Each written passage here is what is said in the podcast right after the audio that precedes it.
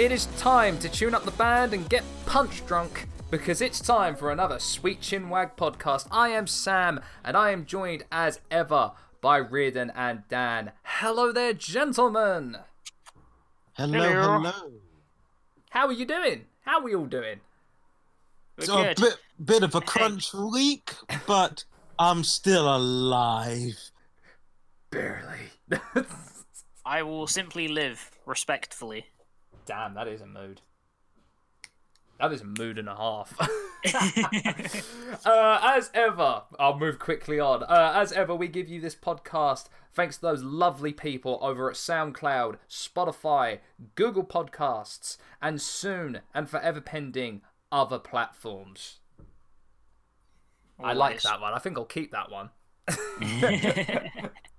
So, before we get on with this episode, which is our second volume on Great Wrestlers You Never Knew, it is time to hand over to Dan for this week's wrestling news.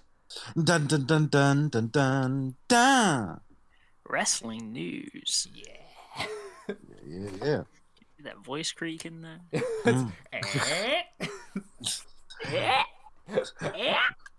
Oh goodness. Uh, yeah, so we're starting off with Raw in the week review. Uh, we had Bray Wyatt versus The Miz. Uh, to be fair, uh, not a really notable match. it definitely felt like a repeat of that uh, match from last year that they had. Was it a TLC?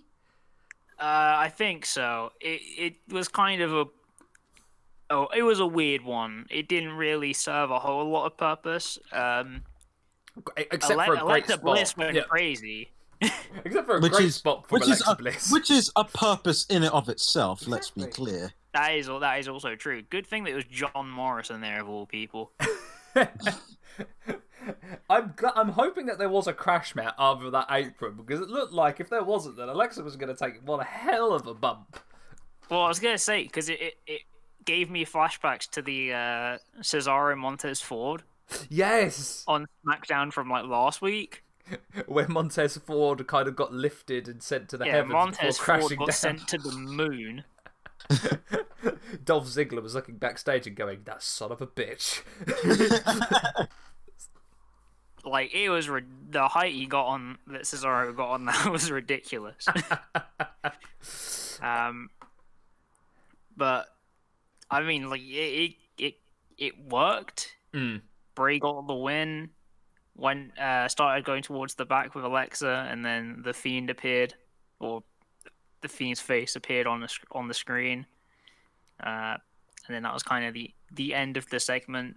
Again, I'm eternally interested by what these two are doing. yes, This is gonna end in some weird ass like where they're gonna get someone else dressing as the fiend and Bray Wyatt fights the fiend. are you meaning to tell me that it's going to be like Koko B. Ware as the Blue Blazer kind of thing? That is not what Are I'm we saying. gonna have? That- Are we gonna have a Midnight- repeat of Undertaker versus fake Undertaker? Oh, if only Leslie Nielsen was still alive, God bless him, to play Frank Drebin hunting the fiend. oh my god! Oh my goodness. The thing is, though, right? You know that Leslie Nielsen would fit in with Firefly Funhouse. yes. Oh, he'd absolutely, he'd be so boss at that. Oh man, that's a. Oh man, why do you have to be dead? See? Damn. Now going going from things that are actually funny to things that definitely aren't funny anymore. Lana went for a table. This is week nine, people, or maybe week ten. Holy shit. I've they're lost still- count. Wow. I think it may actually be week ten because we didn't actually do a, a, a true news segment last week. But Is this Vince's way of keeping count of how many, how, how many weeks Miro's been in AEW or something? I just because it's getting silly now. and like there was the whole thing of like Nia Jax being like, "Oh, we won't do it, lost psych," and you were going through the table. But even then, literally nothing could redeem this segment. Yeah. No, 'Cause no, it was- it was so contrived, and it came after such a needlessly confusing match. Mm, Hmm. um, obviously, the follow up to this was that during either during the match or during the segment, Mandy Rose got injured which sucks. No. because she uh, botched going through the ropes and fell on her arm or something and damaged her arm. Yeah, Oof. it looks. It So then- oof. Yeah, it did. It didn't look fun. Uh, so then the, the rest of the match went on. Lana ended up tagging herself in at the end for no discernible reason. Loses to Asuka.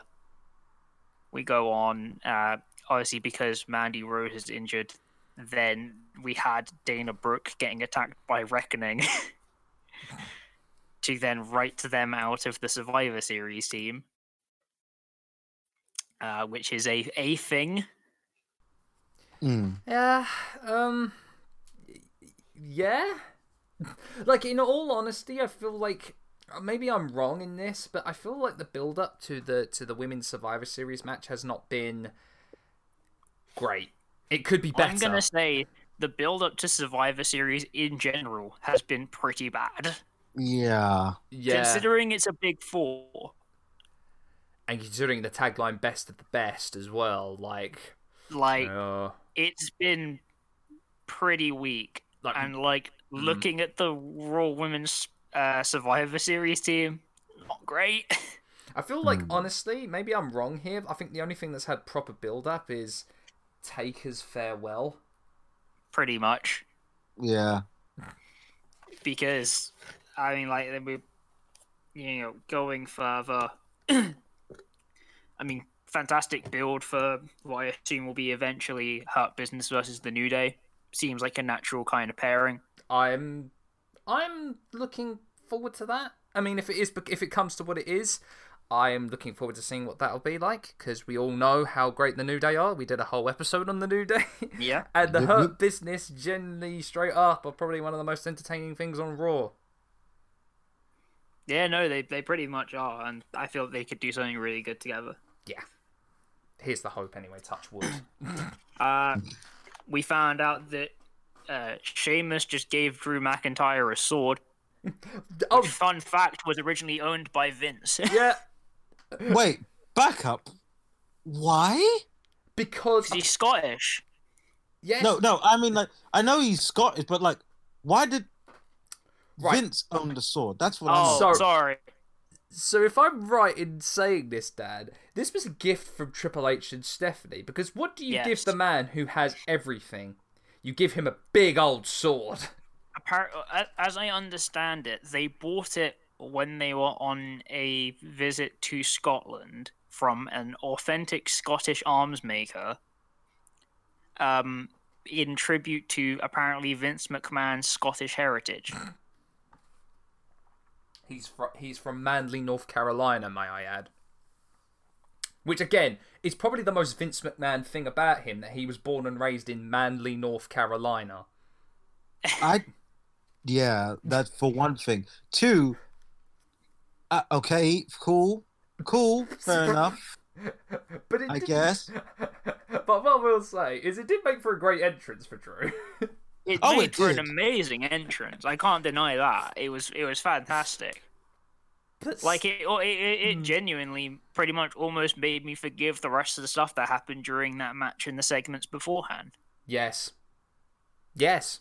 Because Drew is now back as your champion before Survivor Series because I assume they realized, oh shit, we're going heel versus heel at Survivor Series, which isn't going to really work for WWE's mod- model. Yeah, I mean, this raises so many questions that I that I like, had in my mind because because the rumor going ahead with Orton being champion was it was going to be Orton versus Edge for the WWE Championship at WrestleMania.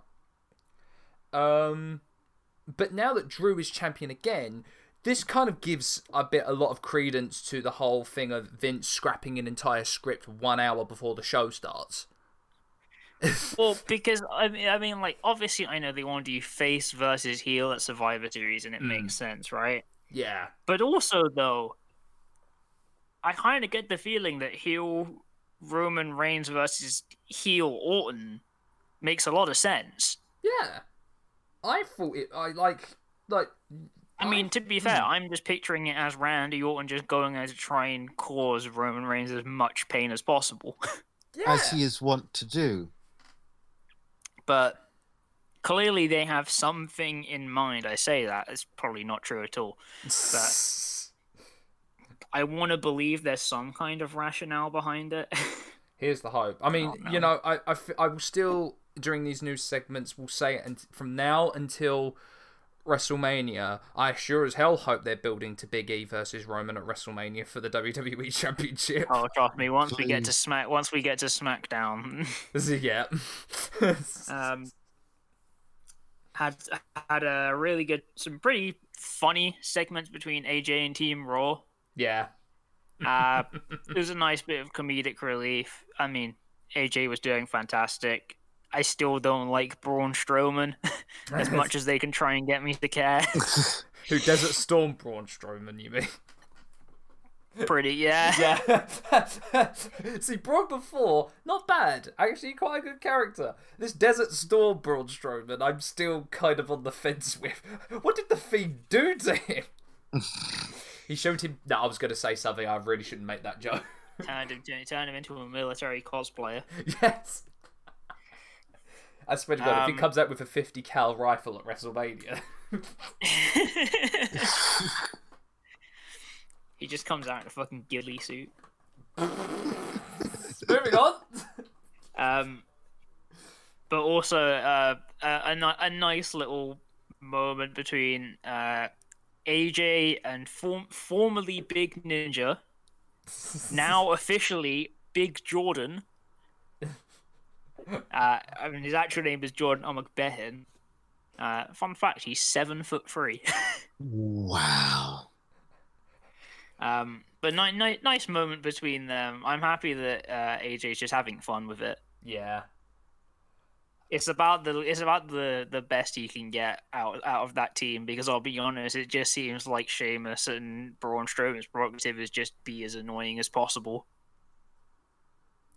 Matt Sounds- Riddle's just Matt Riddle's just there, Yes.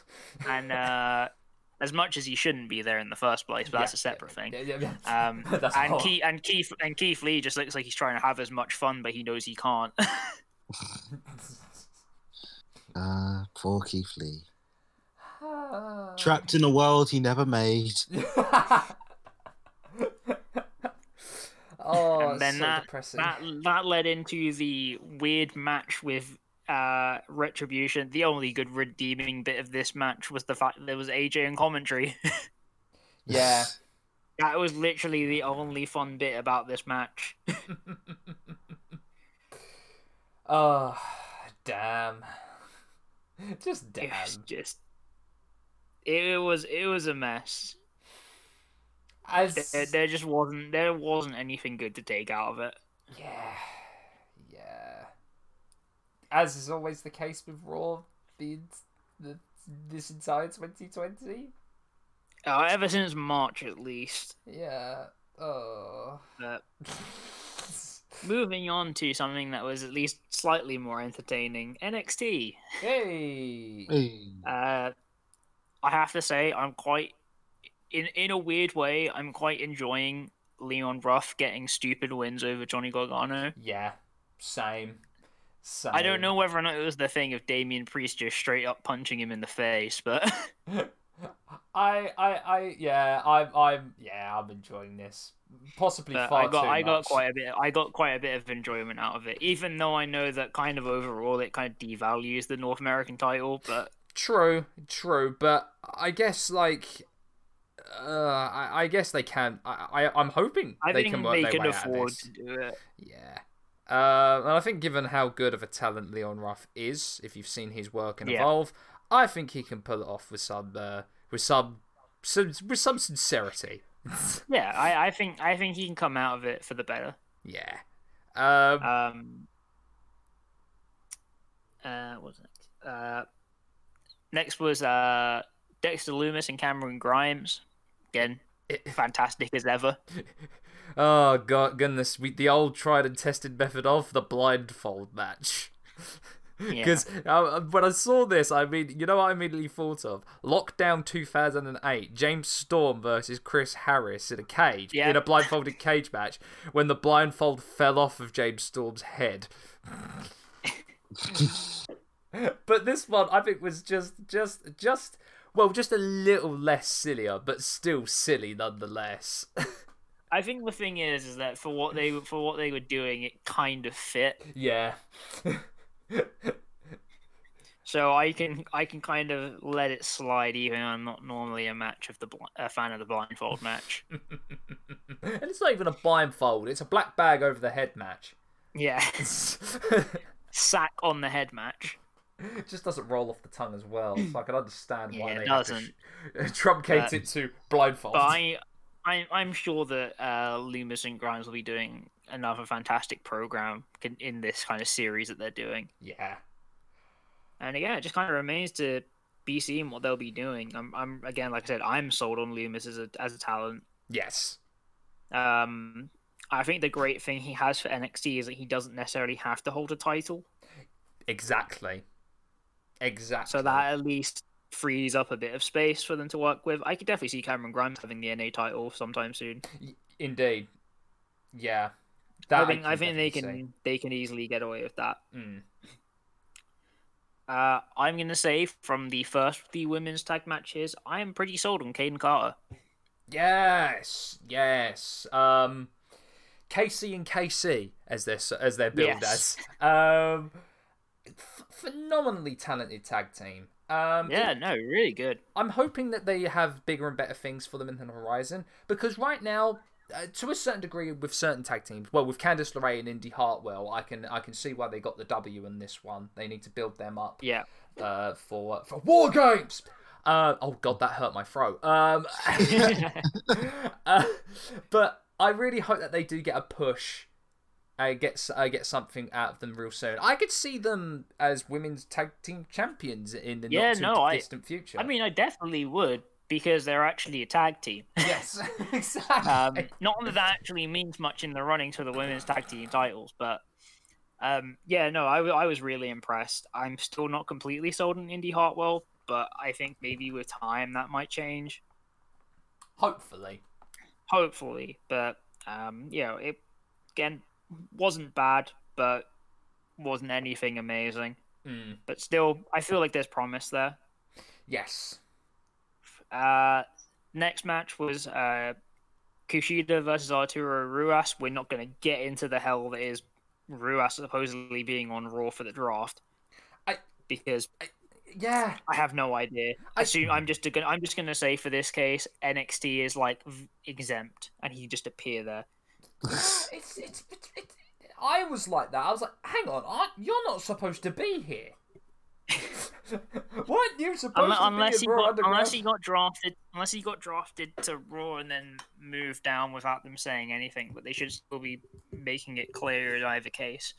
Um, Yeah. But basically, this just felt like WWE trying to capitalize on the explosion in pure wrestling Yeah. Because it's basically just two really really solid grapplers going at it. Yeah. I have to say, the pin that Kushida did, love that. If he wants to use that in more matches, please do, because that looks sick. That was a great, great finish. That was. Um, Um, real talk. But- I want to see these guys have a couple more matches together because they Yeah, work really. no, they work tremendously well together, actually. that's it. It's just it's just really really solid technical grappling, Mm. And I think that I think that obviously has its place Yes. in NXT. Mm. Because God knows that main roster isn't going to afford any of that. Yeah. Just, just NXT just slowly but surely turning into just a judo tournament. It, it, it, it's. oh no! It's NXT Underground. Look, if they want to give us if they want to give us more like fight pit matches, by all means, go ahead and do it. Yeah. Because I'll take I'll take Kushida versus Timothy Thatcher right now. Yeah. I Mhm. can't argue with your logic at all. Yep. I want that. Like, like I'll, I'll happily take that. Um, the next one of the women's tag team matches, I'm now sold on Raquel Gonzalez. Yeah. Um. Probably one of the strongest performances I've seen in a women's tag match. Yeah. Uh.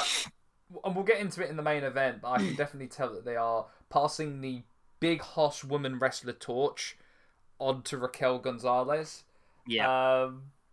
Which is great to see because she put on an amazing performance against Rhea Ripley, and again, and another amazing performance in this tag match. So Yeah. yeah, I, I'm all for seeing it. I'm all for seeing that for sure.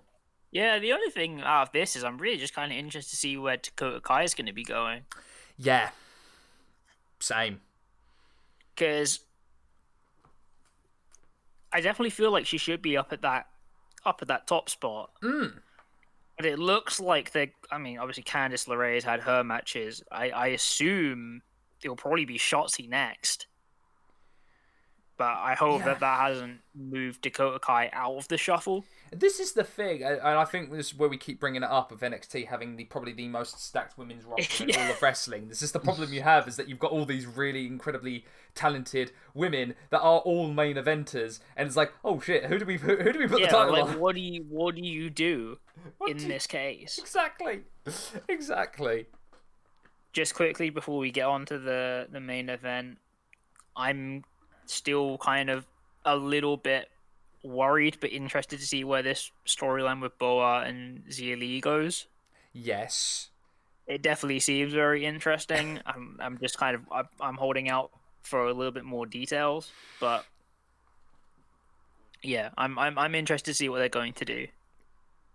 yeah. I'm assuming it's prerequisite to a Xia Li hill run in some kind of faction capacity. Logic is telling me that's the way it's going to go, but you know, as is with WWE, you never know. Who knows? Yeah. Um, but I mean, let's let's get let's get on to the Maria versus Io match. Oh, Absolute war. Yeah, these two. Oh, just ah no, but, yeah. Two. Um, as you know, I'm not gonna quote the man of what he said last week because we got pretty angry. We because I think we all can say we got pretty upset by it. But all I'm Oh, saying yeah. is this: How could he justify saying that that they all have the same move set and all look the same? Like when you look at this match and think Io Shirai is like, like pound for pound is probably one of the best women re- women wrestlers going today Absolutely. and she put on a hell of a performance against Rhea Ripley and stood toe to toe with Rhea Ripley. Yeah, like th- there's so much out about this match that you can take from it, but the thing you should be taking from this is that those two put on one of the most solid women's matches this year. Yeah, like and they are two amazingly like confident workers that were able to do so much in that in that span and have an absolute war of a match. yeah. Oh, just that's that's what I want to see in NXT. If it's if that's kind of the match I always want to see NXT pull off because I know they've done it and they were doing that in the past and. And yeah, of course, 'cause I it, know. it kind of reminded me of, of the uh, the series between uh, Samoa Joe and Finn Balor. Yeah, it remind this match reminded me a lot of that grudge match as well of of Sami Zayn versus Neville uh, for the Yeah. NXT title as well. Th- th- those great main events that stick with you, and that I'm so glad that it it, it paid off and then some. Uh, Yeah, absolutely. just phenomenal spots as well, like from the pair of them. They they work so well together. Oh, absolutely. They again, they just have that chemistry. I think the, I think the best part, or not the one of the, uh, or not one of the best parts, but I think a true testament to Rhea Ripley's character. There was uh, unfortunately a spot where uh, her earrings um, Yeah. got ripped out, and rather than you know you know having to st- like stop the match midway, she she she carries on. Much to how much That's that probably hurt like an Ripley. MNF. No, MNFer. none of none of that. None of that, please. She carried on, which you know Yeah. I'll give her credit. Damn, that oh, I give her, hurt. I, I give her all the credit in the world because I know I couldn't do it. Mm. Nah. Everything I can, I can attest to how much it hurts to have your earring just slightly pulled on something or like slightly snagged on something, let alone having it fucking pulled out of your ear. Mm. Ow. But um, no. Uh, I think the ending to this one as well as like it. It, it just again, it just kind of makes me realize, damn, Io Shirai has one of the best moonsaults in the business today. As I, as I said, it's it's ridiculous, really, just because of how flat she hits it. Yeah. It just looks like she lands knees first into your chest every time and caves it in. Yeah, like I was Yeah. like A- Andrew Everett has one of the most unique ones for sure. Up Yeah. there with Io Shirai as well. but damn, I mean, I don't know, and I, I, I quote Tom Campbell from Cultaholic on this as well, but I got the feeling with this match because of the result of the match. Io uh, Shirai retained, and the way they kind of embraced and at the end of the match. Um, it looked like this might be Rhea's swan song from NXT. Yeah, it definitely looks like it. It's yeah, it made me go, oh, oh, this looks like a farewell, you know, walk into into the sunset kind of scenario for Rhea Ripley. Um, if that's the case, God, you know, touch wood, man. I hope, I really do hope that she makes it in the main roster. Mm. I hope she does, and I hope that if she does move, A, nothing gets changed. Yeah, Yeah. And B, I'll be honest, I think if she's going to get any longevity, she has to go to SmackDown. yes, yes, without because question. I think I think the field on Raw that there's just not a lot there for her. yeah, Obviously, she could have great matches with Asuka. She could have a great series of matches with, say, um, you know, Shayna Baszler. yeah, But I'm, I mean, I'm looking at SmackDown and I'm seeing. I'd love to see a series between her and Bianca Belair. Uh, Bayley, Sasha Banks. I feel like there's a lot more there for her on SmackDown at first. Indeed. No, I agreed on that one. Um, but that wasn't the end of NXT, was it, Dan? No, as you, as you had announced, War Games. War games. Dang, I should stop doing Uh, that. UE versus uh, Pat McAfee and Pete Dunne and uh, Lorcan Britain Burch. Brawlers, yeah, the Britain Brawlers, as they're unofficially called. Yep. Uh, I mean, I always love war games. Um, It's, it's always fun. it's great to see Finn back as well. Yep, Finn back as Hmm. well. Uh, again, was just lovely seeing, uh, lovely seeing the UE again. I get to see Bobby Fish and his glorious mustache. Yeah, it's been a while since they've all been in the ring together. Yeah, no, it has been. a long while. So it was it was tremendous to a not see, uh, n- not only to see them all in the ring, but to see them rocking brand new merchandise, which you can buy at www.euroshop.com. well, not Depends affiliated if they've updated it yet. Uh, no, we're definitely not affiliated in any way, shape, or form Yeah, with we're def- WWE or yeah, Euroshop. Not. We would have told Yeah. everyone Really if that was the case. We've been making so much more money. uh, just to quickly go over to NXT UK, we now have the final of the Heritage Cup: A Kid versus Trent Seven. Um, g- g- yeah, I'm I'm looking forward to this. Both of them, tremendous performers, and they've done they've done really good um, in this Heritage Cup. I, Yeah. you know, I'm willing to. Uh, actually, I don't mind either one of them being champion. Uh, I love seeing Trent wrestle every so often because I think he's just got that great that great um, mix of technical um, British style with mixed with comedy because some of his um, Yeah. sells are, are tremendous. Uh, and A Kid has really won me over in this tournament. Yeah, I was Um, gonna say I've, I've become a really big fan of A Kid in this time. yeah. Um, yeah. I so either way, I do not mind either man winning. I'm Yeah, just no, looking forward I, I mean, I'd definitely match. be pulling more for A Kid, but that's just me. Yeah, looking forward to that for sure.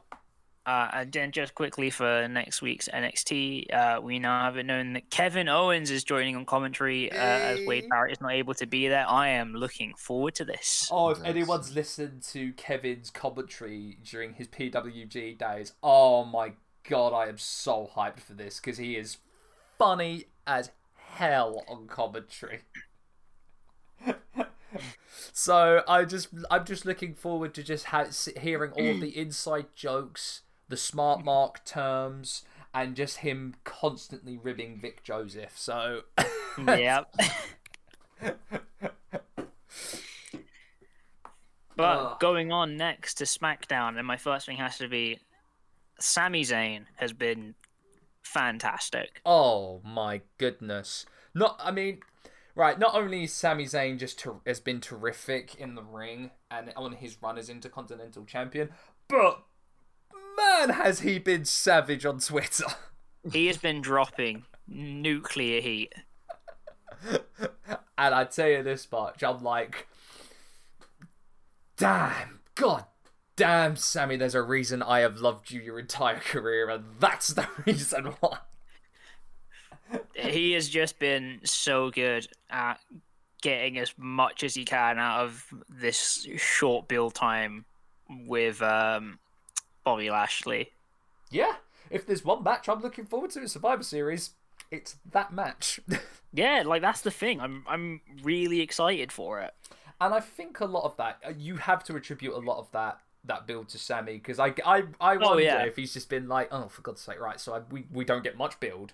Basically, there's no like story going into this. Ah, you know what? Screw it. I'm just gonna go into business for myself and build a Yeah, and and, make it just build. like do. It's just that it's just that Thanos thing. Fine, I'll do it myself. yeah, and he's just been like he's just been going at it and dropping some absolute heat on uh, on Twitter. I'm to be honest, I'm amazed he's been allowed to say some of it, but you know, Yep. I like his whole his his character's motive of being uh, I am the champion of all of the continents, whereas Bobby he must be inferior because he's the champion of one country. It's a, it's a good observation though. It is, it is a very good observation. The only Uh, other bit that I re- the only other bit I like was from the backstage interview where then he just started saying he just started speaking other languages. Yep. And uh, I a mean- just because it's like it's such a flex. Exactly, exactly. And let's be honest. Um, I think you two can both agree that we we know where our uh, loyalties lie with title belts because we have done an episode on one of those belts. Indeed. the continental title always wins Always. because WWE wants to forget that the lineage of the United States title goes back to WCW. yes, yes. This is erasure. and its greatest design was already in WCW. But moving on. moving on. Uh, but we had the uh, we had the tag match that followed that. Um, I'll be honest, it was it was a bit of a nothing match. Mm, which is a shame. Um, the only, I mean, to be fair, the only the only thing that I really got out of it was the absolute black excellence on the show there. yes, New Day and Street Profits, man, yes. killing Let's it. just, let's just go. Like it has honestly been so good to just see them doing what they're doing, Mm, and just seeing the Street Profits really take the the center stage. yeah.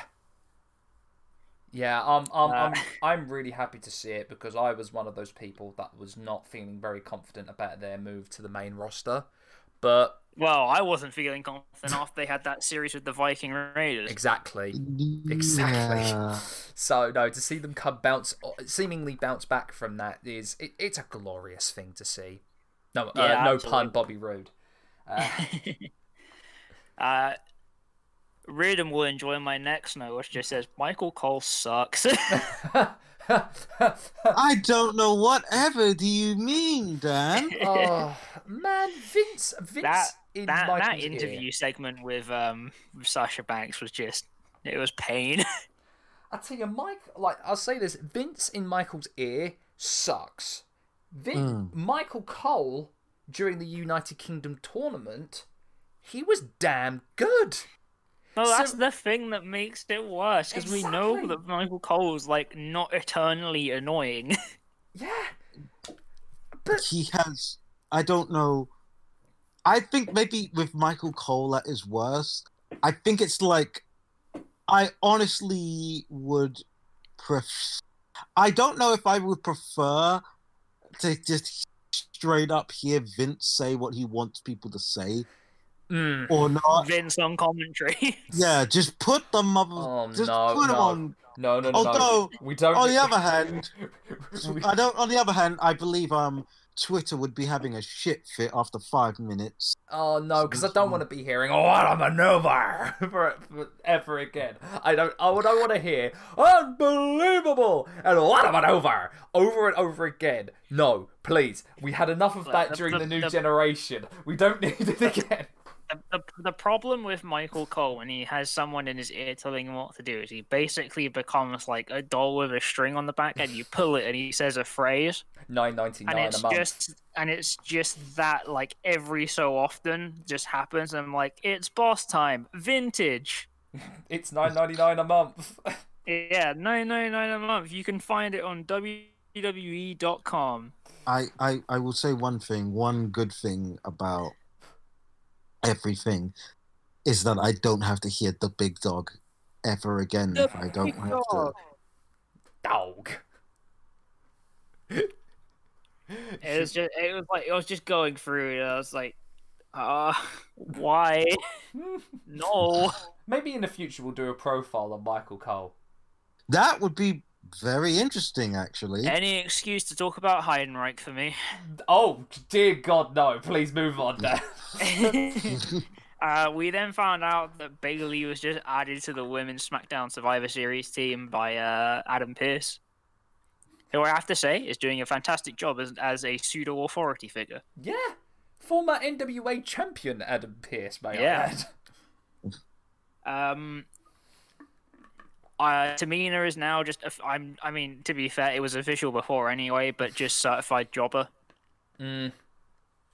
Like I just see Tamina's name on a match, and I'm like, she's losing. Yeah, and it she's been in that spot her entire career, may I add? Pretty much. Yeah. Hmm. pretty much except for when she initially debuted which was like and then all of like i don't know a couple months Yeah. I I huh. quickly move on before I get more upset, Dan. uh we had the contract signing between roman and drew which wasn't an awful segment and it didn't end up with a fist fight. yeah it was surprisingly this is civil weird as hell. um I guess. I I, mean, there was guess. some- there I guess. some- I guess being the tribal chief means that you have to act with some air of dignity. Yeah i mean there, there was there was some good bits and there were lots of cool small details Mm. like hidden about there, but also I was kind of just like, it just kind of felt like Roman was staring at Drew and going, "Tribal chief, tribal chief, tribal chief, tribal chief, tribal chief, tribal chief." I guess at the end of this, we'll all find out who has the better beard, Drew or Roman. Ooh. So Who I whose mean- hair does look better or wetter? I'm gonna say right. I'm gonna say right now, Drew for me. Really? Yeah, I you know when it comes to wet hair, I'm gonna I'm gonna have to go for Roman. I think the thing is though, as well though, for me is that I feel like Drew McIntyre just looks like he would ha- he would front a hardcore band, so that's probably just tipping it for me. I, you You're don't see right. true, but you don't see Roman doing that. I see him doing that. No, No, I do. I disagree. Celtic har- hardcore from the Highlands, basically. Yeah, Celtic hardcore, obviously, obviously, but I could definitely see see Roman doing some script. No, I disagree highly. I I can see both of them doing it. I really do. Tribe, tri- tribal D beat from uh, from Samoa. tribal, tribal beat. no, but then that that just no because that just means that he'd be in um London in the drum bass scene, and that would be interesting to see. Roman Roman Reigns does Roman Reigns does jungle. I I would be fucking intrigued as hell. right now, or or see Roman Reigns does garage. That's your picks. Roman Reigns. I see him. I, I see him. Or being- Reigns and Craig David. Yeah, no, that's what I was about to say. I think I see. I see that. I see that collaboration working very well. Honestly. Thank goodness he's not going to go for his real name as his DJ name, because then he would be Jazzy Joe and Craig David. Um, Yo. Yo. gets thrown out by Uncle Phil. Anyway, uh, Yeah. going on to the next bit of SmackDown, and I have to reiterate this: why does the fucking Mysterio stuff have to keep going on by proxy? Um, Why couldn't it have just been Murphy winning on his own right? I know, I know, I know. It's I, I, I, I, I don't know. Um, it- it- literally, all of this was unnecessary. They could have just had Murphy face Seth Rollins on his own steam. Week five hundred. no. Week week five hundred and twenty-five of me, Dad, and Riordan going. I don't know to this storyline. It should have just ended with the, with the Mysterios got their payoff, but no. We had to sit here and keep having them around, and then eventually, and now because all it does is it just makes Murphy. I mean, okay, I was gonna say something else, but I probably shouldn't say it. I mean, but here's the thing: we ain't seen the last of this because if rumor is led to be believed, oh man, we're go- we're gonna be seeing a wrestling wedding. And here we go. Uh, how Save long? me. All, all I'm saying is, what? How long have Aalyah and B- Bud Murphy been kind of seeing each other? What, like Save me. a few weeks? Save me, please. I'm hoping this is just a rumor. I really am hoping this is just a rumor.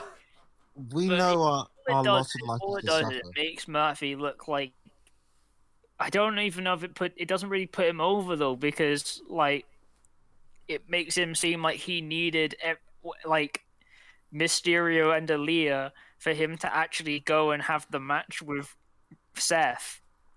So it's not like it's he's got any personal investment, which he should because he was being abused by Seth. Yep. I So I don't know.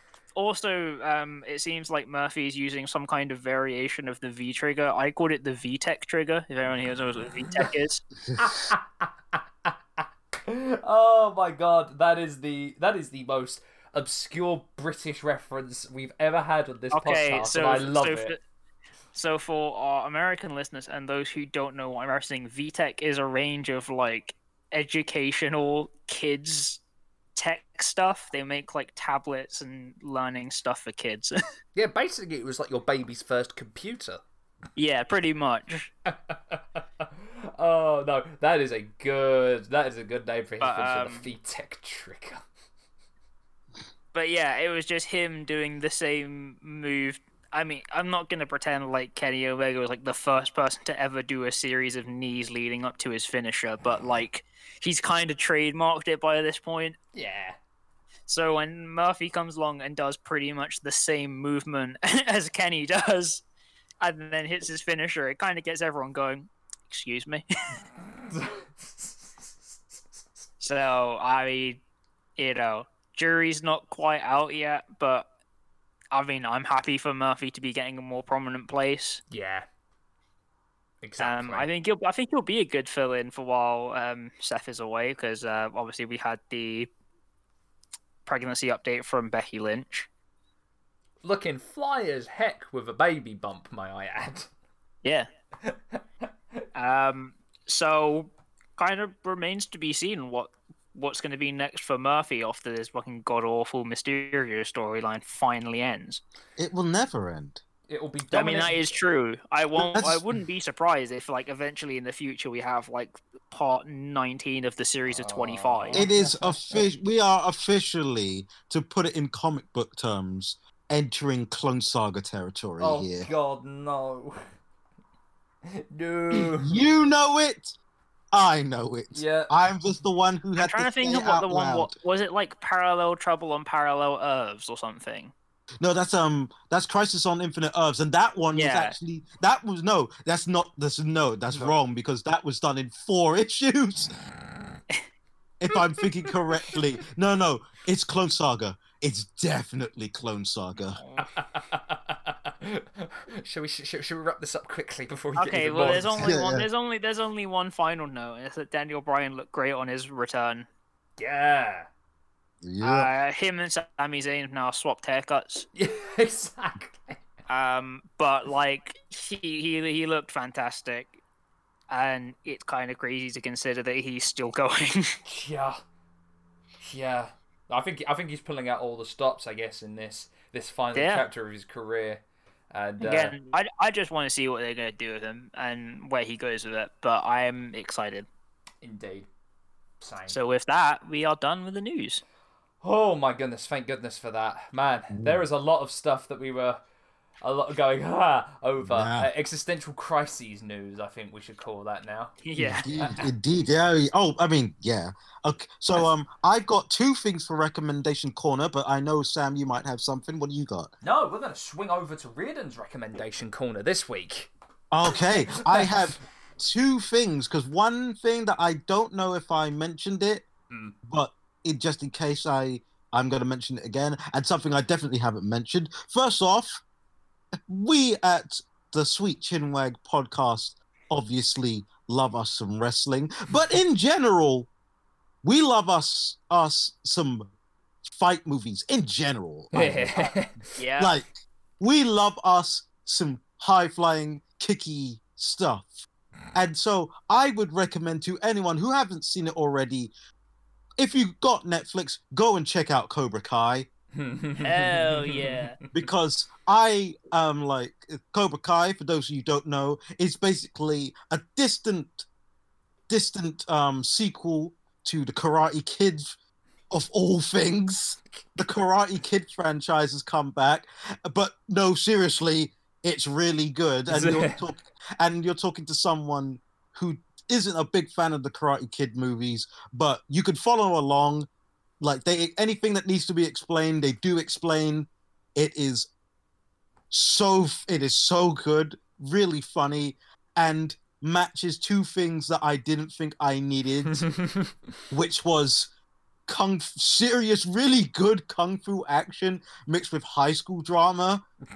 And i can tell you this i'm not going to spoil anything but the season 2 finale in particular is a fucking banger Yep. oh my god i love everything about it so go check that out on the other side of the spectrum one thing that i am i am a fan of but I always forget that I'm a fan of until I watch stuff like it, and then I think, then I remember, oh yeah, this is precisely my jam. Is murder mysteries, and I highly, oh my god, I cannot recommend Knives Out enough. yeah, great. That is. Oh, Oh, that it's- great. So good. I watched it literally yesterday. I am now obsessed. I will be rewatching it in the near future. Go watch Knives Out and go watch Cobra Kai. Those are my recommendation order for this week. Brill. And as ever, we are affiliated with Super Kicks uh, and with Gaijin Worldwide and Graps Apparel. Every little bit of information you need to know, including the codes for free shipping and 10% off, you can find on our socials. With that, it is time to get on to our main portion of the episode. And to Great Wrestlers You Never Knew, Volume 2. Les Kellett. Quite possibly a cult figure in British wrestling, and Dan, well, I say probably the progenitor of comedy wrestling. So, before I get on to the main five questions that I always have for these uh, for these uh, episodes, a brief history on the man, the myth, and the punch-drunk legend that is Les Kellett. Born in 1915 in Bradford, West Yorkshire, England, Les Kellett was um, uh, worked in the Merchant Navy as an engineer, uh, and then learnt wrestling in the 1930s when he was in the Navy, with a short little retirement in the 40s, of course, due to World War II. He wrestled around in the 50s and 60s, only reaching his prominence in the late 60s and early 70s, which he can be seen on ITV's Sporting Showcase show and rival to BBC's Grandstand, World of Sport. Now, he wasn't always a comic wrestler. Matter of fact, he was quite a rough and ready, uh, straight laced wrestler up until one match in the late 50s where his opponent was kind of wailing on him and kind of giving him potato after potato. And rather than just thinking to himself of just taking the punch one more time, he did the kind of the only thing you can do in a situation like that. He started to dodge the punches and it started generating laughter from the audience. And then realizing the mo- realizing that that was having that sort of reaction, he kept doing it, and he kept dodging all of his opponent's moves. That is when the light bulb hit for Kellett, and ended up becoming a, a comedic wrestler for the rest of his career up until he retired in 1984. Unfortunately, he did pass away on the 9th of January in 2002 in a retirement home in Ilkley in Yorkshire. He died peacefully in his sleep at the age of 86, leaving a widow, a son, and two grandchildren. And of course, I think probably one of the greatest legacies in British wrestling history. So, with all that out of the way, the first question I have to ask you two, as I always say, is what did you know of Les Kellett beforehand? And I guess you can make this a double barrel one, because what did you guys also know of World of Sport beforehand? I would. I God, did I know of World of Sport? you know, British television is so strange in that in, in that I feel like I I don't know what it is for our, our American and our our American and like international listeners. I don't know what it's like for you guys, but I think in in the UK the cult the televisual cultural memory is ridiculously strong. so even though like you might have definitely like I, like just as a quick example, I've never seen a goddamn five seconds of the Wombles, but I know everything there is to know Hey, about I'm- the Wombles. Mate, I'm from fucking Wimbledon. How do you think I feel? yeah, like, like yeah, like like I like I've never seen the Wombles on television, but I know but I could pick out a Womble. I know the song. I Yeah. think it's I think one very uniquely British part of it, and I don't I don't know if this might be the same internationally, but I think for a lot of it is that for the, for a long time there were only four channels. Yeah. I think for a lot of the be it. time there was only three. So yeah. Like I think honestly, like we might have been born when the more channels started to really prop up. Yeah. because by because by the time I was alive, like cable was slowly becoming a thing most people had in their house. Yeah.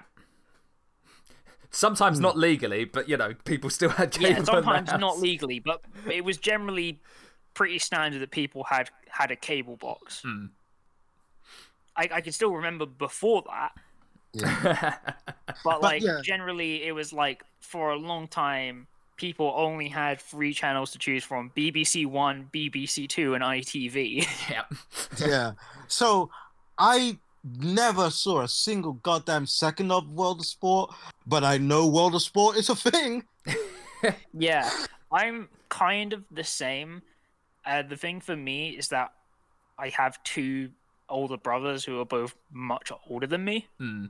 So I've always kind of grown up with this kind of cultural consciousness that they had. Yeah.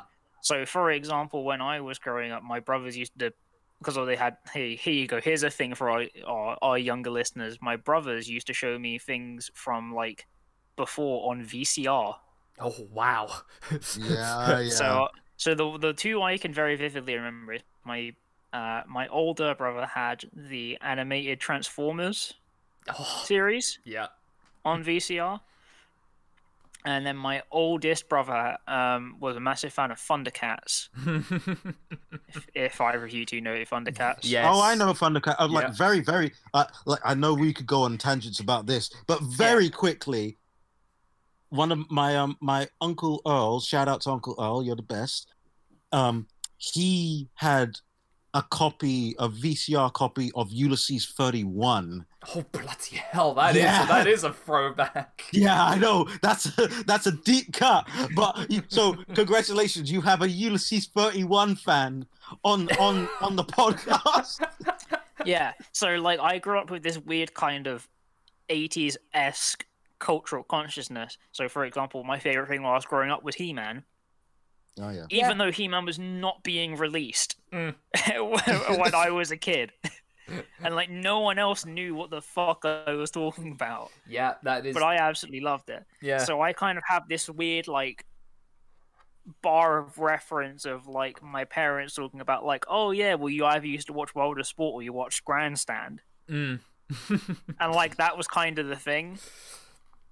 Yeah, I I want to like preface that. I I was talking to my mum and dad um, earlier in the week and talking to them about uh, World of Sport and saying like how um, after the football was done and just before the football results were on, you would end up hearing Kent Walton's voice and suddenly you'd be watching wrestling for for like an hour Yeah. and a half. And I remember my mum and dad specifically saying he. I, rem- I don't remember what year it was, but it was the FA Cup final, and one of the biggest wrestling matches that they had was Big Daddy versus Giant Haystacks. Now, Yep. the match is readily, readily available on YouTube. These guys were two of the biggest names in British wrestling, and all it was was 10 minutes of them doing belly flops to one another to knock themselves out of the ring. Can Seriously. I just quickly? Yeah, can I say that they are so big that when I uh, when I talked about um about when I mentioned that we were going to be doing Les Les Kellett to my dad, not only did he go, "That's a name I haven't heard in a long time," yeah, but he actually literally mentioned said that we should do we should do Big Daddy and Giant Haystack. He Well, literally 'cause that, said 'cause that. that, that yeah. was that was one of the things is that like even though mm, well, my parents aren't like wrestling fans by their own admission or anything like that obviously they Hmm. have a lot that they've absorbed because of my brothers Yeah. but like even for them and even my grandparents can just like say like oh wrestling you mean like big daddy and giant haystacks Mm. like it is in like it is ingrained to a certain generation's cultural consciousness Mm. And I, I implore anyone like internationally, if you're ever so curious, is to go and watch um, World of Sport because it's such an interesting look, not only of our style of wrestling, but what Britain was like at the time when you would see Oh. grannies getting so aggressive that they would throw their handbags at the wrestlers. Yeah. So, as a as a little kind of bar of reference thing, I did myself some little notes, right? So at the same time that we had Les Kellett and Big Daddy Giant Haystacks World of Sport Wrestling, right? Here's some of the names that were kind of floating around the international scene. Uh, Antonio Inoki, Giant Baba, Jumbo Tsuruta, The Original Sheik, Terry and Dory Funk, Harley Race, Bruno Sammartino. yeah. So this is what we were doing. and dang it, we were producing legends. We had Mark Rollerball Rocco. We had the Dynamite Kid. We had a 15 year old Davy Boy Smith who looked lanky as anything in World of Sport. Uh, Chris Bro- Adams. Yep, Fit Finlay, uh, Mick McManus, Jim Breaks, Billy Robinson, William Regal, just as World of Sport was ending, ended up wrestling a few matches as the Nature Boy Steve Regal, may I add. Yep. so yeah, it is like I when talking to my parents about it, it has become such a massively pop culture thing. And when because I'm pretty sure that the wrestling channel in that sense was way was a little bit before your guys' time as well, even though it was kind of like 2003, 2004 time, because that's when they started re-showing World of Sport wrestling on British television, and that's where I kind of started to get be more socially conscious about World of Sport. yeah again like i said for me a lot of it kind of came from that weird recurrent cultural consciousness that i kind of developed so i kind of knew about these things even though i've never really seen them mm. Yeah. Oh, and of course, I completely forgot in those names the greatest gimmick of all time: the karate gi wearing wrestler Kung Fu. Oh for a moment i thought you were about to say kendo nagasaki Oh, Kendo, I'm Kendo Nagasaki. Who could forget Kendo who Nagasaki? fun fact his real No, name man. is peter thornley no matter no matter how much I try to forget Kendo Nagasaki, dear God, how that glide, man.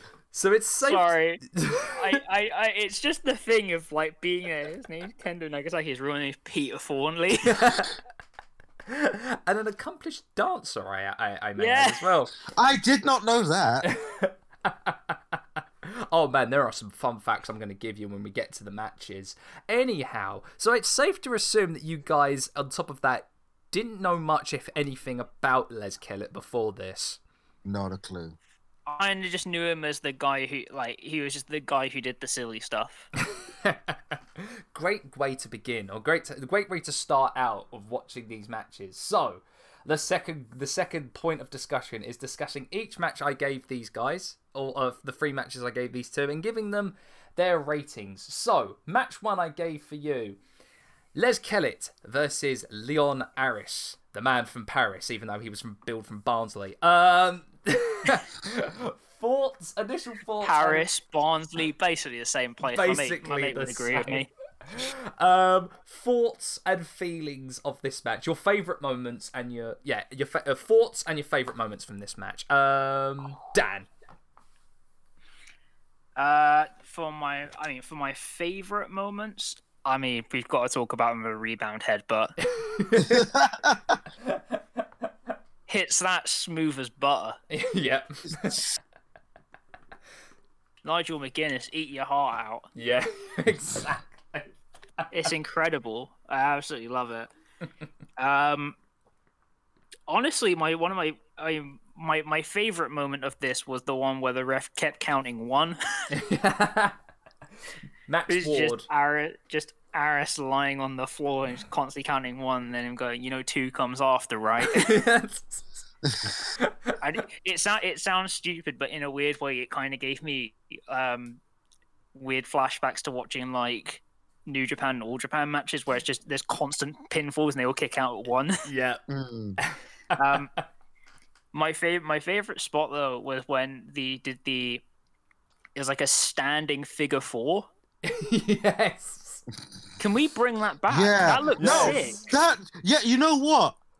That standing figure four, I'm like, that looks that is the most boss ass thing I've ever seen, and Yeah, like I everyone's will copying the take Ric. Flair one. Someone take this. This looks No, great. I'm Oh, like, also, I- also, um, Arras, he did like um a submission that was like a a hangman neck breaker, Mm. but Mm. didn't drop. Someone take that. yes. Someone, no, someone needs to take that because that looked sick. I think one thing, and I'm pretty sure you guys probably clocked onto this uh, as well um, through these matches, is just how how even though he is, you know, his bread and butter was of course the comedy styling, he was incredibly technically gifted in that. Yeah. Oh, incredibly. Um, Riordan, yes. Uh, your thoughts and favourite spots of this match? okay, I got a few. I got a few thoughts. My my first thought is like watching it. It's like Jesus is the past another country or what? Yeah, it's definitely it's definitely a completely different feeling. yeah, Because It when we get to when we get to another one of the matches, I'll go more into that. but- Yeah. yeah. But with this, I'm watching it and I'm like, I'm seeing like, ah, it's hard to even explain. It's it really is just like I got transported right back, like I got like dropped into the 1970s, like face first with all of it. Just like the manner of speaking, the announcer, the crowd. The smoke filling the air, you could definitely see that. Oh yeah, yeah, yeah. I could really feel the bingo bingo hall vibes going on there. That was it. It's also, it's very funny seeing British wrestling at its like at its single most Britishness. Yeah. Because Yeah. like- yes. because it's like, like until we get to the third match, no one even does a suplex. yeah. That Yeah, is because like I think one of the one of the observations I had about this is that Kellett does a lot of things that in the American style would Hmm. probably be considered heel moves.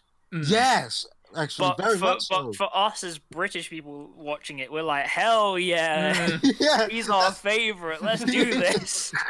yeah, he, yeah. It's like, yeah, that's another thing I kind of noticed. Um, one thing that was very interesting, I think, just due to probably just due to how it was, um, the broadcast was mic'd, was how much of it, of the enjoyment, was seeing the banter Yeah, Yeah. which is not something that is actually which i actually kind of like i've always found a very much a missed opportunity in the wwe and, it, and in all like american wrestling broadcasts Mm. in that you don't actually hear the wrestlers speak that much, or it's like it's mixed down, so it's just the commentary. Yeah.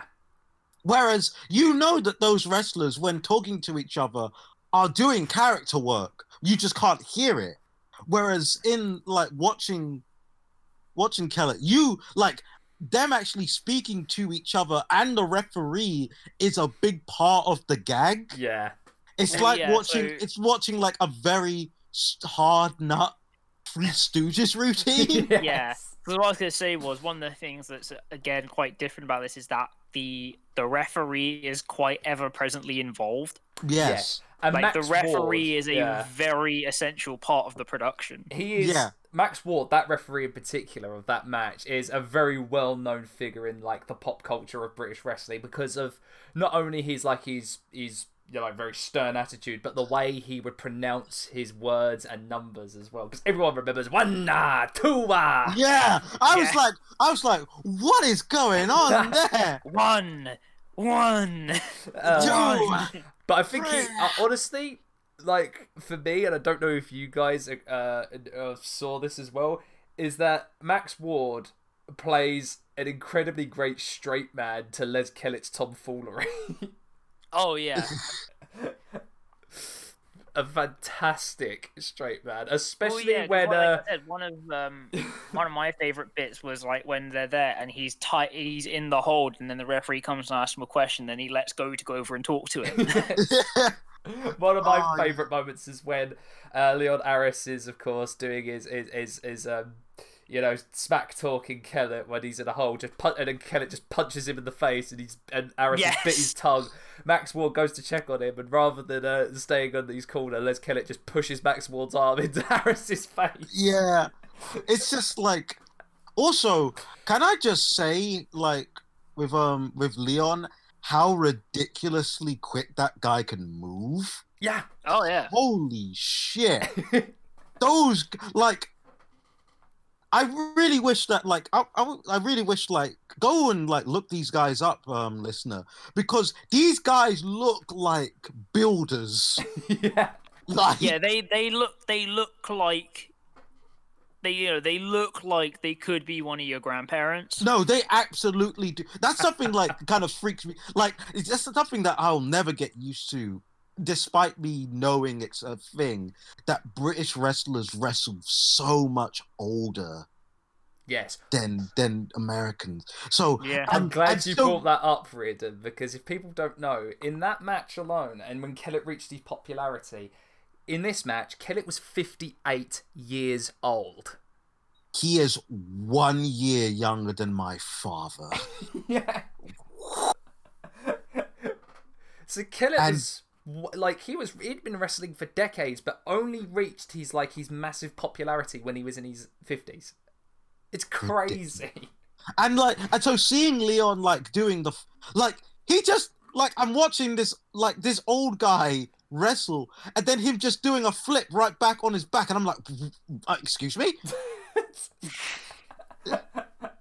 All right. Then. and he, he does it like Yeah. three times. It's, it's. Okay, so final rating for Les Kellett versus Leon Arras, and we'll start with Riordan and his rating. I'll give it a four out of five. A four out of five. It is a damn solid. They those guys do very well. Leon was doing such great heel work. I, Yeah. I'm I loved every single time he just called him Kelly Boy. Every Yeah. single time. I just like I fucking love it so much. Okay, Dan, your rating? Uh, four stars as well. Uh, just absolutely fantastic, and it felt it almost felt like an extended version of like a Benny Hill sketch, which I Yeah. Yeah, for me it is a solid, solid four out of five. Four and a half on, on any other day for me as well. If I'm if I'm feeling generous for that match. No, uh, no, it's just a solid, a, a great start if you want to get to know more of, of Les Kellett and his work. And um, a great, I honest, in all honesty, I think it's a great introduction to just the world of sports style of wrestling in general. Um, yeah, absolutely. Hmm. Now, before we go on, I want to give you two a very fun fact before we move on to match two. Leon Arras, real name Brian Glover, would then would move on to become quite an accomplished character actor in film and television. His most notable roles are as the PE teacher in Kes, uh, a bit part Oh! in uh, American Werewolf in London, and his most famous role in Alien 3. Wait, what? Yeah, he was in Alien 3 as the kind of like the head of that of that um of those prisoners. And then gets gets eaten up Oh! in the vent and gets grabbed by Yeah! the xenomorph up into the vent. That's right, and in the vent, and then he gets one of the best kills in that movie. Yep. Oh Yo, shit! okay Yo! then. Yo! All right, Leon, pop off. pop off, my dude. So yeah, ended up going from being quite a, a great a great wrestler to ended up becoming one of the most kind of like beloved character actors in in this country. I know it's crazy how this how how so you know move over Dwayne Johnson. You haven't got the best death just yet. I think I may have just uh, shocked Riordan into silence from that now. That is unbelievable. Like I never made that connection at all. yeah, it's crazy, isn't it? Absolutely crazy. Okay. You're not safe here, alien boy. yes, Yep. that's the one. Oh. You're not gonna get past me, Xeno boy. punches him in the face. Anyway, match two. It is Les Kellett versus Bobby Barnes. So, initial thoughts and feelings, and we'll start with Riordan on this one. Can I say that the moment I saw, sorry, I can't believe I'm I'm blanking on um his uh, um, Kellett's opponent, Uh, Bobby Bobby Barnes. Bobby Bond. Boy, Bobby Barnes. Can I just say the moment I saw Barnes, I was like, he's built from London, ain't he? From London, I was like, I knew. I knew. I just knew it instantly. There's no way this guy ain't built from from Lewisham specifically. exactly. South southeast boy like myself. So, which meant that I I couldn't help but slightly root for him. Who knew that, like, like all of us people who are who were trying to emulate Gorgeous George came from Lewisham? Yeah, I was gonna say it's an interesting choice. Um, no, And as well as I, I kind of want to preface this by saying you can definitely tell with a gimmick like that being a hill, it is such a product of its time. Yeah, I think that is what kind of I, I this is the of the three matches. This is the one I enjoyed the least. Mm. That is part of it because like.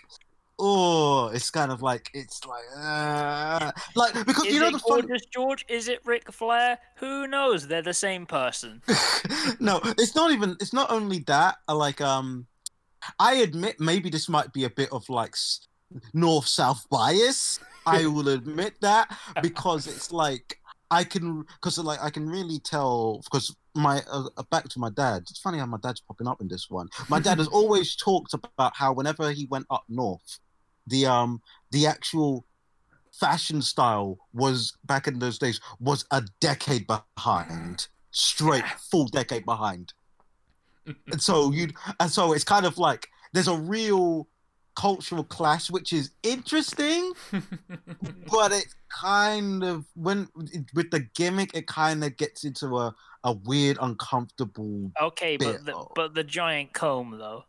but the giant comb is hype as hell no denying No, I tell you what, for for all intents and purposes of how the bad the gimmick kind of is, Bobby Barnes did play that role to perfection, and I think he, He did, did. play the comedy foil to Les Kellett uh, d- d- perfectly. Like there is, I second to none, if you I- ask me. This I match. did I honestly that's why it's the lesser one for me. I Mm. disagree. I don't think the chemistry was there. I Really? don't. Nah. Interesting. I actually don't. I felt it was a bit like I felt it was a little awkward Hmm. and like I don't think either of them really quite quite knew how to play play along with each other. Mm. I, I don't know. It's a I strange... didn't. I didn't feel it. It's strange when you realise as well, uh, another little fact from this, that uh, Kellett and Barnes had quite a number of matches together uh, dur- in Hmm. the All Star kind of scene when they were touring. So they kind of worked, out of all three of these uh, guys, they were the ones that worked the most, actually, together. So, Fascinating. Mm. Maybe I like don't know. maybe, Maybe, it's just this match for you. yeah. I, that might be that might be the case, but I, I, it just Mm. wasn't. It just didn't gel for me. no, I, I, can, I can understand where you're coming from for sure on that one. Did you have any favourite spots before we move to Dan, though? Uh, I think this was the one. Yes, the my favorite spot, which was like also a Jesus Christ spot, was the um when Kellett gets thrown in thrown into the crowd and hangs by his his boots at the bottom with the bottom rope. And like, and the moment they were saying like back injuries, I was kind of like, I know that's not kayfabe because what the f- what the Yeah. hell, man? I was like, I was like, that is the most one of the most simple and yet most day. That's the funny thing about watching these guys play so stiff because it's like that is the most one of the most dangerous spots I've ever seen. No, no, agreed on that one. Uh, agreed. So on that, that one. stands out to me. What have you? What are you doing, man? uh, and with that, we move on to Dan and his thoughts and favourite spots. Yeah. So the thing with this match is the thing I was going to mention earlier, which is that this basically shows the more cabaret style that British wrestling often went into. Hit the nail right on the head. I could not agree more. Like, I, th- I think a thing that a lot of people kind of need to recognize is that a lot of the time wrestling was seen as cabaret entertainment, Very much so. Like less instance, so than an actual sporting contest per se. Yeah, very much. Like for context, like for context, the first um the f- first wrestling match I ever watched like actually live was in Pontins as a kid. Yeah, the holiday park scene is Yeah. quite historic in this country. And let me Yep. and let me just say that's no knock on it because that tag team match was hype as hell. Oh my god, it was so good. You know, it's a, it's a thing that we said that a lot of time when you're watching these matches, if you look at the crowd, it's mostly like grannies Yeah. in the front row. Very much. And so. for a lot of people, it's a very weird thing to consider, but like that is kind of how wrestling was taken. yeah. Uh, I mean, I can give you even further contextual history is that when they tried to revive it after the Second World War, people were like, well, it's fake. Why would anyone want to watch it? Yeah. So it was always kind of an uphill battle to even get it started again. Exactly. but yeah, this this kind of just leans into that more cabaret aspect. it it's fully embracing how silly it is. Yeah. Uh, in terms of my favorite spots and moments, uh, I really like the backbreaker hold kind of variation that they did. Oh yeah, Mm. that was really cool. It's kind of weird to explain, but it was almost like they'd done a backbreaker, but then was holding it on afterwards. That was quite cool. Um, Kellett doing the test of strength and then turning it into the tango, Yeah. which was quite a, which was I mean quite a fixture, but it was quite fun because they did it like twice in this. Um, and then also just because of how st- stupidly silly it is, but the uh, the boxing stance he stamps on his toes yes. that has what I would term big Mr. Bean energy. it really does. I think that But- when his second picks him up after the first fall and he's got all limp and he just Yeah. drapes him across the top rope. It's just it's just so much like you it, it just feels like they were having so much fun doing it. Uh um so yes. Uh ratings for this one. I'll start again, we'll start with Rin for his rating of this match. Uh to be honest, yeah, it was like it two and a half for me. I Yeah. really don't. It really did not gel for me in a conducive way. I don't know what it was. Maybe I don't know what it was, but I don't know. But that comb is hype. I Yeah, want the to be on comb- record. I want to be on record that that comb, mwah, love it to pieces. I just love how ridiculously oversized it is. It's so- yes. Uh, Dan, your rating for this match, sir? Uh, I'm gonna I'm gonna go I'm gonna go three stars. Mm. You know, it wa- it was good. Had some fun moments. Had some other stuff that I wasn't as much a big fan of, but like perfectly perfectly good match. I'm sure they've got other ones I'd probably watch and enjoy more. Yeah.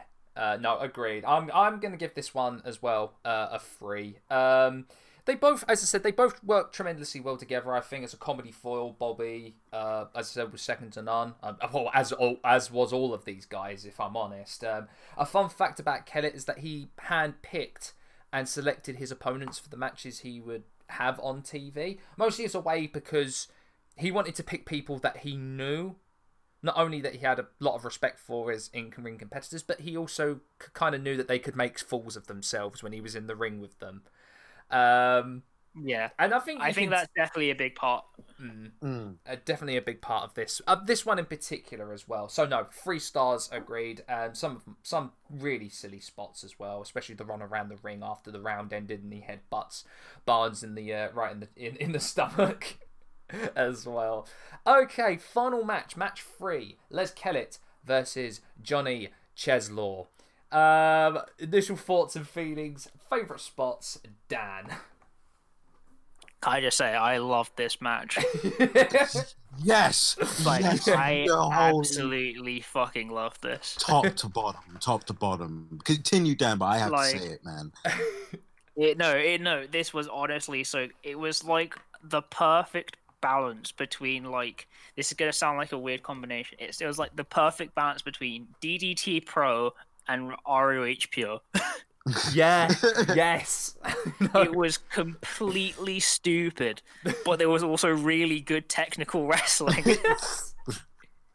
and that was the thing that was so great because I was like, like I was like, yo, that was actually a really good sequence. And the next thing I know, Czeslaw is like coming, is like getting out of a hold and then doing like a full on front flip bump.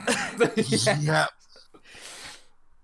Uh, Um, um, if the- I have to talk about, uh, fa- if I have to talk about favorite spots, uh, so it's it's absolutely got to be first of all getting themselves stuck together in the leg lock Yes. because that's just perfect. Um, absolutely has to be uh, Czeslaw basically hitting a suicide dive after being tricked out of the ring by Kellett. yes. um, and then uh, the I'm trying to think of a way to describe it, but uh, like the like the the the leg stump puller where Kellett just stands on his chest and lets himself fall over. yes. because like that just looked like so much fun to do as stupid as it sounds oh no, no, agreed on that one. Agreed on that one for sure. Um, Riordan, your thoughts and feelings and favorite moments. My favorite moment is the is the is the both of them getting tied with a with the leg lock. where I was, I just could not stop laughing. It was the most funniest idea I'd ever heard in my life. Can I? the, fun- the funny thing is right i've seen that spot be used recently because they used it in roh pure Did they? I haven't. That's they the did first it time. they did it in the match with um uh pj black but like here it was completely different though This is the first time I've ever seen that spot, and I adored it. Can I? I almost, I almost wanted watch after watching that match to just to literally message you guys. We're scrapping Les Kellett, and we're gonna find out everything we can about Johnny Czeslaw. Because oh my god, I loved everything about him so much. yeah he was Just- just- amazing Just a, the, I think the funniest Oh, there's two. There two things stick out to me about the, this match. One was the the weird ass politeness war Yeah, yes. continuously running through it. Which honestly, I wish I saw. I would see like because when I think about it, I'm like, why haven't I seen more of this in like in like face versus face matches? Mm.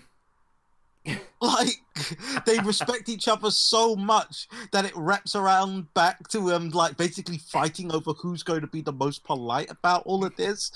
I have to say, one of my favorite things about this match, and it was a continuous thing, is that when Kellett put Czeslaw into submissions. Now, I may be wrong on this, but I believe that when he was in the submissions, Czeslaw was talking was speaking Polish. Yes. Or, s- And or, or a Britain's a British person's uh, interpretation. Yeah, British of person's Polish. interpretation of what Polish sounds like. And Yeah. so Kellett would just be going, just hitting him on the chest, going, "Don't care."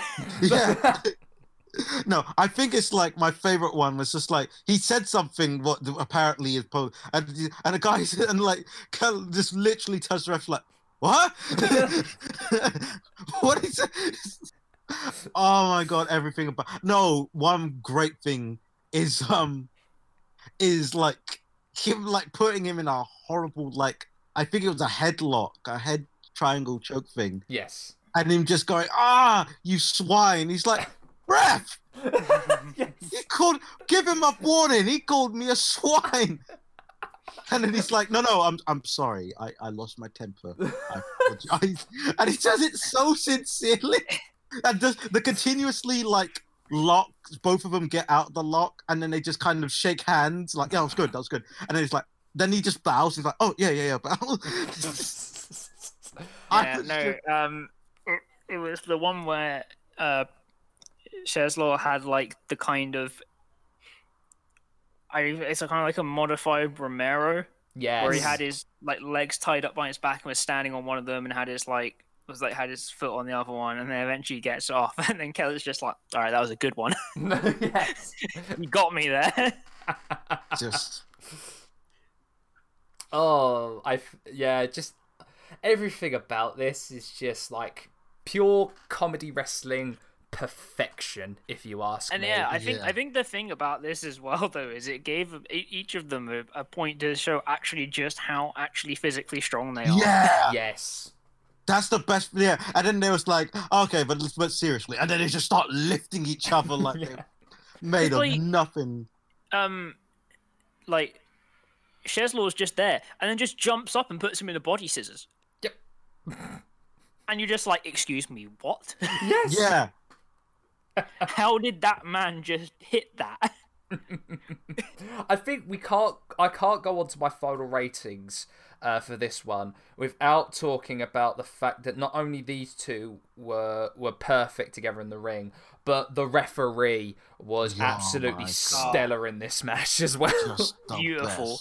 best. Beautiful ref work. Um, Just such good. not only joining in, but taking that one bump when Kellett hit him, and then Kellett disappears under the apron. yeah, oh, yeah, no, because the one, because the one I was gonna say with for the ref was at the start, Yes. yeah. He takes a where, bump where at they the have very to, where they have to check the boots, and then Kellett kicks him over.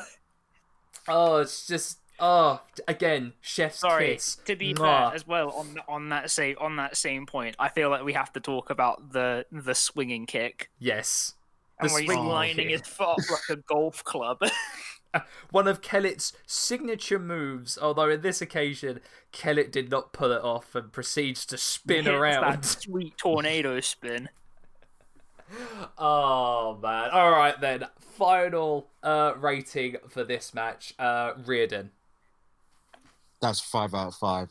hell, hell, six out of five for just for Czeslaw. Whoa, whoa, Riordan Oh. Meltzer, calm down. I loved it so much. Are you I- sure you're I- allowed to give it more than five stars? It didn't happen in the Tokyo Dome. Uh, no, the You know, that's a Tokyo, fair point. the Tokyo Five out of Sports five. Leisure Centre. Um, I was gonna say, You know, no, no, I think I think when they announced, I think it was this match when they announced it. It may have been the Bobby, no, it was the Bobby Barnes one where they announced it, and like coming to you live from Worksop, and I was like, well, yeah, yeah. You know what? You know what? Uh. you, guys, you know what? You're right. Rules of rules. It's not in the Tokyo Dome, so five out of five. uh, okay, then, Dan, your rating for this match. Oh, it's got to be a five. Yeah. This is just the perfect summary of. I mean, it's got. I think it's the perfect summary of like this British aspect of wrestling. Yes. it does everything it sets out to achieve. Every single sequence is like a is like set is like a setup and a punchline. Mm. It all just works so well. So so done well. Yeah, for me, this is this is a five out of five stellar comedy wrestling match. And if, or, or if all honesty, for people who are wrestling trainees or are looking to get into wrestling and want to have a more of a sillier side to them, this is this is required viewing without question.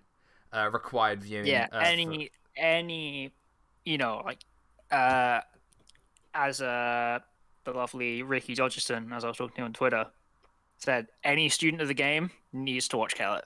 yes.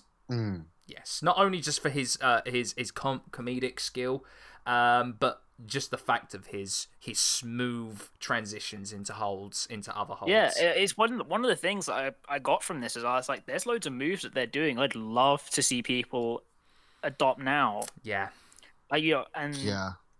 different ways about thinking about pins and stuff that I'd love to see other people really start using now. You know, like I don't think I've ever watched an, uh, an American match and seen someone do the pin where they're literally holding down the other person's arm. yeah, But Yeah. I think I think that's such a good thing to embrace because it has a very clear purpose. in exactly, exactly. Um, You know, when they're when they're going for pins off the test of strength, or when they're going for pins, you know, off a submission. yeah, I think you You know.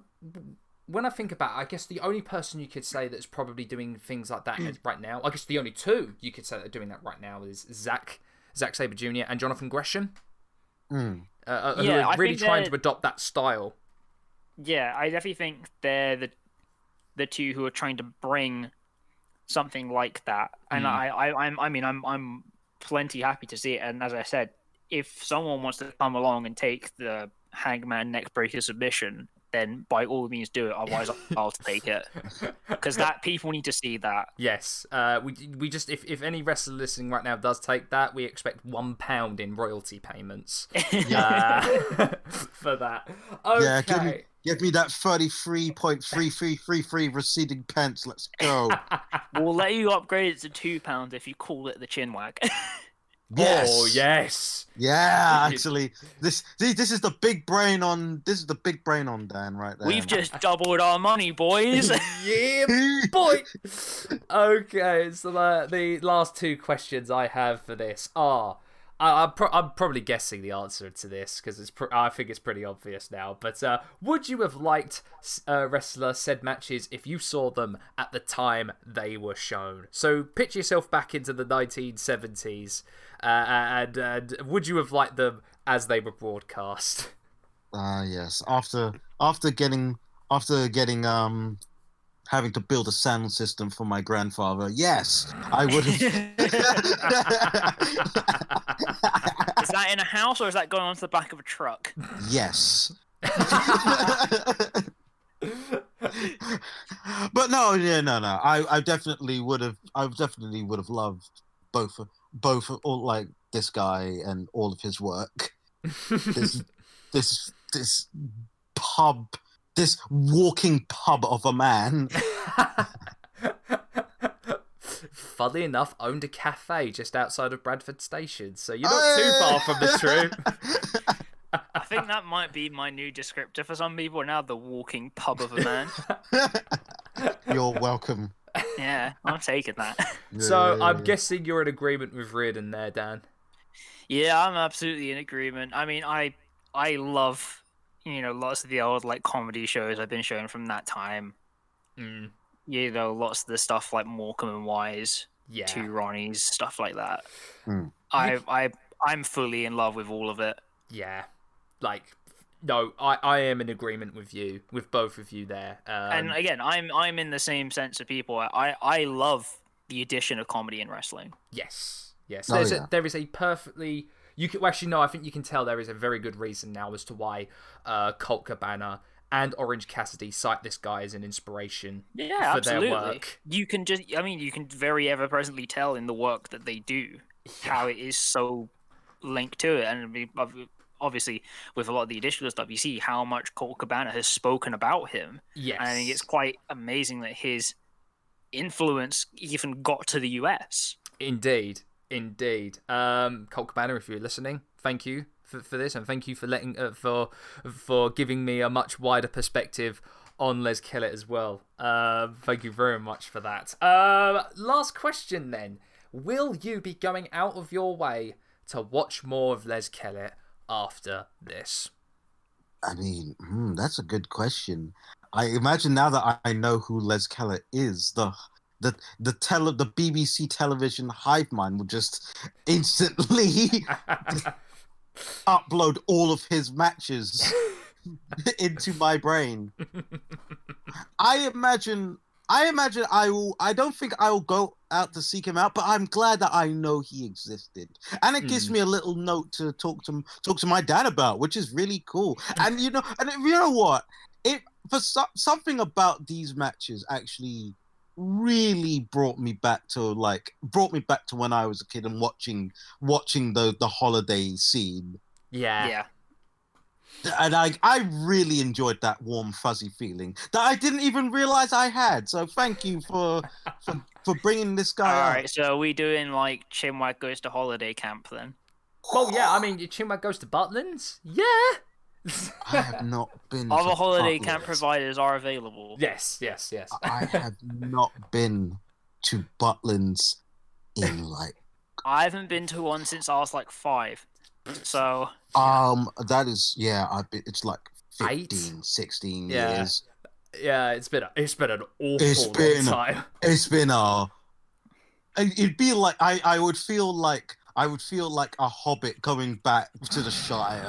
I'm just picture I'm just picturing all this stuff though, right? Because like obviously for for those listening, we we spoke about it on the podcast before about how much we want to just be going back and going to shows again, Oh mm. yeah. and like we start hitting up the British independency, and then we're just like next next stop Pontins.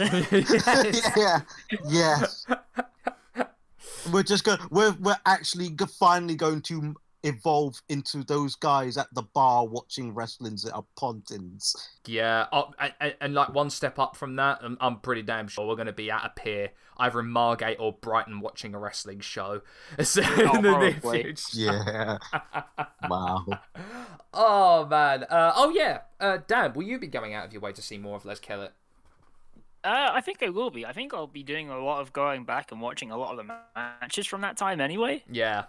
And just kind of refreshing myself on a lot of it because obviously there's a lot of stuff that I kind of know but I've never really seen, and I think it's kind of odd for me to have these very like ever-present places about people like Big Daddy Giant Haystacks but never actually seen them.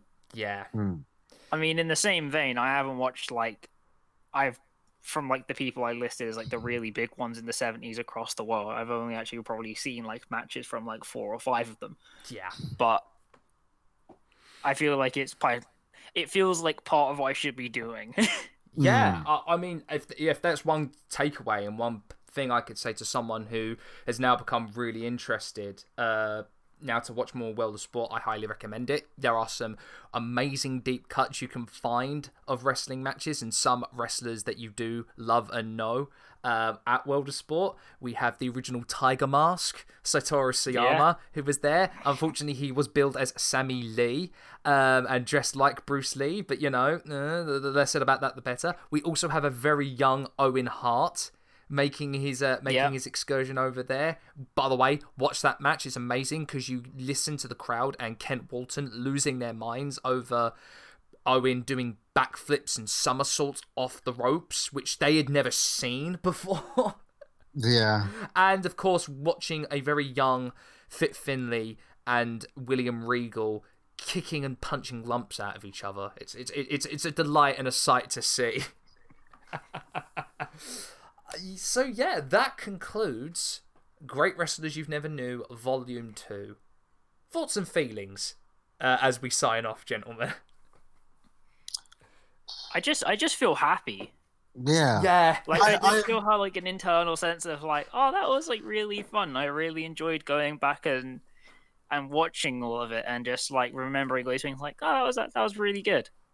I have a very strange feeling watching it. It's just such an alien time for me. yeah, it's about. it's a very different thing to go and watch. Yeah. like like bang in like the 70s are 50 years ago now. Bang in. Yeah. So it's like there's a serious like like Well, the 'cause, frames yeah, of like, references had- are seriously going. Because like, I had I had a personal moment where when I was watching it and I was like watching the moves that they were doing and I was like, oh look, it's a European uppercut and there's like a forearm uppercut smash and I was like, that doesn't seem right to me. and I realized I was like, oh wait, they probably wouldn't have been calling it by that point. Mm. Exactly. It probably would have been at that time, like when it was starting to get adopted by. It probably would have been adopted by the time Regal went to WCW, and that's when they Yeah. probably would have started calling it the European Uppercut. yeah, that's the thing. Mm. They wouldn't have had a reason to call it European because it was in the UK. it was just an uppercut. Oh man. So, uh, let us uh, let us announce um what we are going to be doing for the next episode. Dan, would you like to, uh, would you like to do the honors as to telling our telling our lovely listeners what we're going to be talking about on the next episode? Uh, next week's episode is about our favorite November pay per view Survivor Series. Hey, like we totally This didn't is the- forget what we were, what was coming up next. This is the this is the episode where I fully turn heel because I don't care about Survivor Series. Oh. Yeah. No one Yeah. does this year. oh, that is. All that's left for me to say then in that regard is we don't care. No. Um, I have been Sam. This has been Dan and Riordan. And you've been listening to the Sweet Chinwag podcast. We will see you as ever on the next one. And as a nice little reminder to set before we say bye, just go watch World of Sport. Bye! Later. Bring me sunshine.